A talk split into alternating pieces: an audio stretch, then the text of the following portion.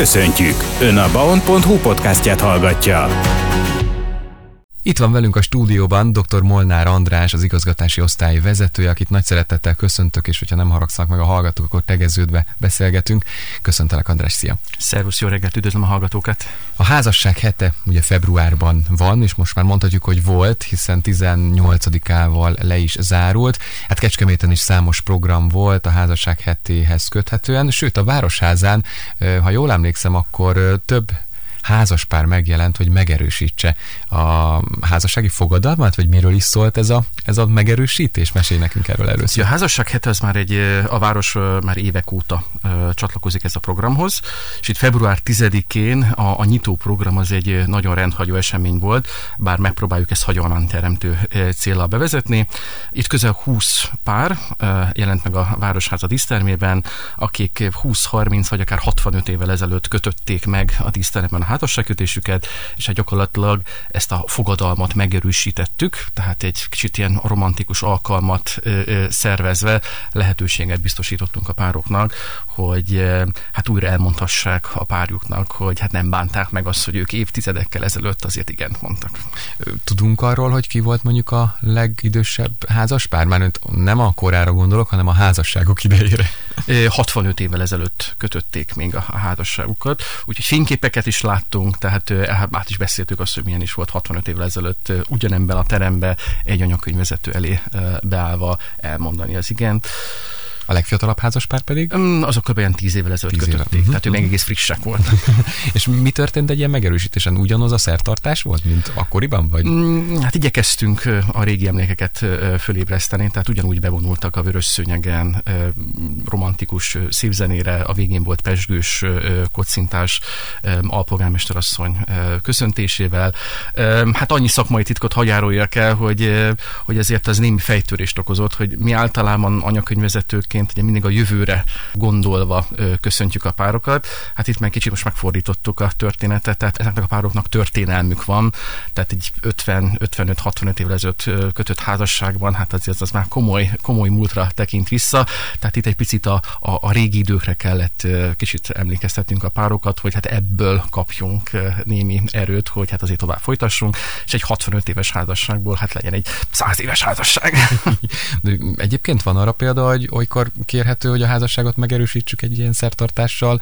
Most ugye a házasság hetéhez volt kötve, hagyomány teremtett most Kecskemét ezzel akkor, vagy korábban is volt erre példa? Hogy... Mm, az, hogy ilyen nagy létszámmal, tehát hogy egyszerre 20 pár üljön benne a díszteremben, ilyenre korábban még nem volt alkalom, nem volt lehetőség, de természetesen, hogyha valaki érzi magában a, az elhivatottságot, hogy újra megünnepelje házasságot, akkor kollégák minden további nélkül fogadják az ügyfeleket innen folytatjuk a beszélgetést a zene után, és annak is utána járunk, hogy halljuk, hogy anyakönyvvezető, szertartásvezető, a kettő között mi a különbség, ennek járunk utána a zene után. Itt van még velünk a stúdióban dr. Molnár András, az igazgatási osztály vezetője. András úgy is bemutathatlak akár, hogy anyakönyvvezető, mert te anyakönyvvezető vagy, de ugye hallunk sokszor azt is, hogy szertartás vezető viszi végig a, a házasság kötés, vagy erről beszélgessünk, hogy van különbség anyakönyvvezető és szertartás vezető között mi a különbség? És érdemes tisztázni, hogy 1895 óta, tehát egy eléggé közel 130 éve Magyarországon érvényes létező házasságot kizárólag anyakönyvvezető előtt lehet kötni. Ebbe bele tartozik az agyházi esküvő is, tehát nyilván egy egyházi esküvőnek megvan a fontos szerepe az ember életében egy egyházi áldás, de maga joghatással egy egyházi esküvő sem rendelkezik, ezt kizárólag csak az anyakönyvi szertartásra tudjuk elmondani. A szertartás vezető az gyakorlatilag egy új divat, vagy talán hubortként jelenik meg Magyarországon, amikor is egy vállalkozó egy olyan szolgáltatást próbál meg nyújtani a pároknak, hogy ő eljátsza arra az időszakra, hogy anyakönyvvezető, tehát gyakorlatilag megismétel egy polgári szertartást. De ennek joghatása az ég egy világon semmilyen nincs. És éppen ezért fordulhat elő az, hogy hát némi zavart okozva a pároknál, vagy akár mondjuk a nász népnél, tehát hogy azt gondolja az ember, hogy őt egy esküvőre hívták meg, és az mondjuk közben derül ki, hogy hát ők már vagy már házasok, vagy majd a későbbiek során fognak valahol majd egy, egy anyakönyvvezető előtt összeházasodni. Aha. És így, tehát volt rá példa, amikor mondjuk kétségbe esett anyukák hívtak bennünket, hogy hát ő most hol volt örömszülő gyakorlatilag, mert hát ott, amire szülőként ő megjelent, az nem is volt igazából házasságkötés. Így akkor a gyakorlatban ezt úgy kell elképzelni, így van, hogy mondjuk a külső helyszínen történik a, a, hát a lakodalom is, meg igazából a szertartás, de ők már előtte valószínűleg egy anyakönyvvezető előtt ugye aláírták, hogy ők összeházasodnak, és kint a külső helyszínen pedig akkor szertartás vezető levezényli, tehát ott, mm, hogy is fogalmaztál, hogy hát ne, eljátszol? Így nem, van, így ugye? Van, így van, fogalmaztál. Így van, így van, így, van, így, így képzeljük el. És ahogy fiatal működik fordítva is, hogy először egy szertartás vezető levezényli, és akkor még az nem jelenti azt, hogy összeházasodtak, hanem majd, hanem gyakorlatilag anyag... maga a mhm. szertartást, az, az, az duplikálnunk kell. Uh-huh. Tehát éppen ezért fontos az, hogy ha valaki házasságra adja a fejét, akkor előzetesen um, tájékozódjék. És azt gondolom, hogy a tájékoztatásban a legjobbak azok az anyakönyvvezetők. Tehát nyilván egy anyakönyvvezető anyakönyvi szakvizsgával rendelkezik, tehát ő hosszan tanulja azt, amíg először mondjuk házasságot köthet. Tehát ezért a, a legbiztosabb információk nálunk vannak. E, hogy mondtad te is a külső helyszínt, ez például egy tipikusan jó példa, mert nagyon sokan azt gondolják, hogy egy anyakönyvvezető érvényes házasságkötés csak a díszterem vagy a városháza falai között tud megkötni, de hát egy anyakönyvvezető kollega Kecskemét közigazgatási területén belül bármelyik vendéglátóhelyen, szálláshelyen, vagy egy arra alkalmas helyen mi meg tudunk jelenni, és akkor ezt a, ezt a duplikációt, hogy gyakorlatilag megismételjük még egyszer azt a szertartást, így el tudjuk kerülni. Hiszen maga az anyakönyvezető a külső helyszínen e, fogja tudni e, a házasságot celebrálni.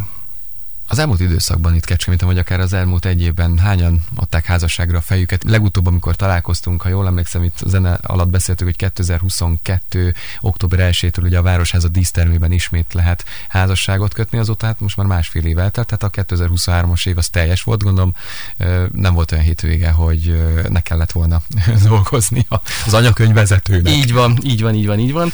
Hát a 23-as évünk volt az első olyan év, amikor már semmilyen kompromisszum kompromisszumot nem kellett kötni a párnak, hisz nem kellett maszkot hordani, nem kellett arra figyelni, hogy akkor éppen a városháza felújítása éppen milyen stádiumban van.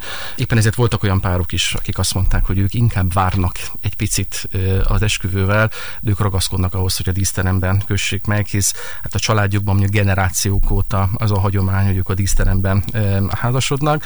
Számilag jól állunk, tehát azt gondolom, hogy országos szinten is halljuk, hogy azért maga a házasságkötés kedv az töretlen. Így azt gondolom, hogy április közepétől, május elejétől, hát a kollégák szeptember végéig azért végig el vannak látva munkával. Mindjárt itt a március, és tényleg elindul a szezon erre az évre akkor már nincs is szabad hely. Ha valaki azon gondolkodik, hát csak össze szeretnék házasodni párommal, ha bemegy a polgármesteri hivatalba, kaphat még idei időpontot? Azt gondolom, hogy ha valaki erre adja a fejét, azért mindenféleképpen fogunk találni még egy szabad időpontot. Így van.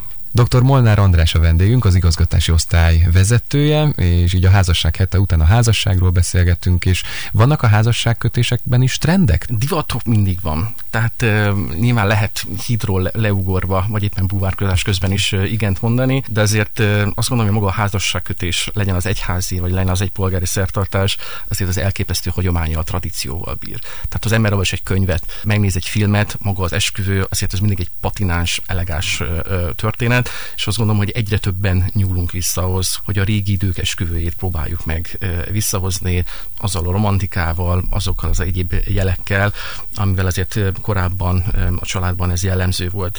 A Városházi turisztikai központtal kiegészülve gyakorlatilag most már minden egyébben is tudunk segíteni a pároknak, tehát nem csak az anyakönyvi eljárásban, hanem ha valaki szeretne gyűrűpárnát, homokontő szettet, vagy éppen a gyertyagyújtásba gondolkodik, akkor ezt a látogató központban gyakorlatilag már meg is tudja vásárolni. Gyűrűt azt mindenkinek hoznia kell, tehát abban nem tudunk segíteni.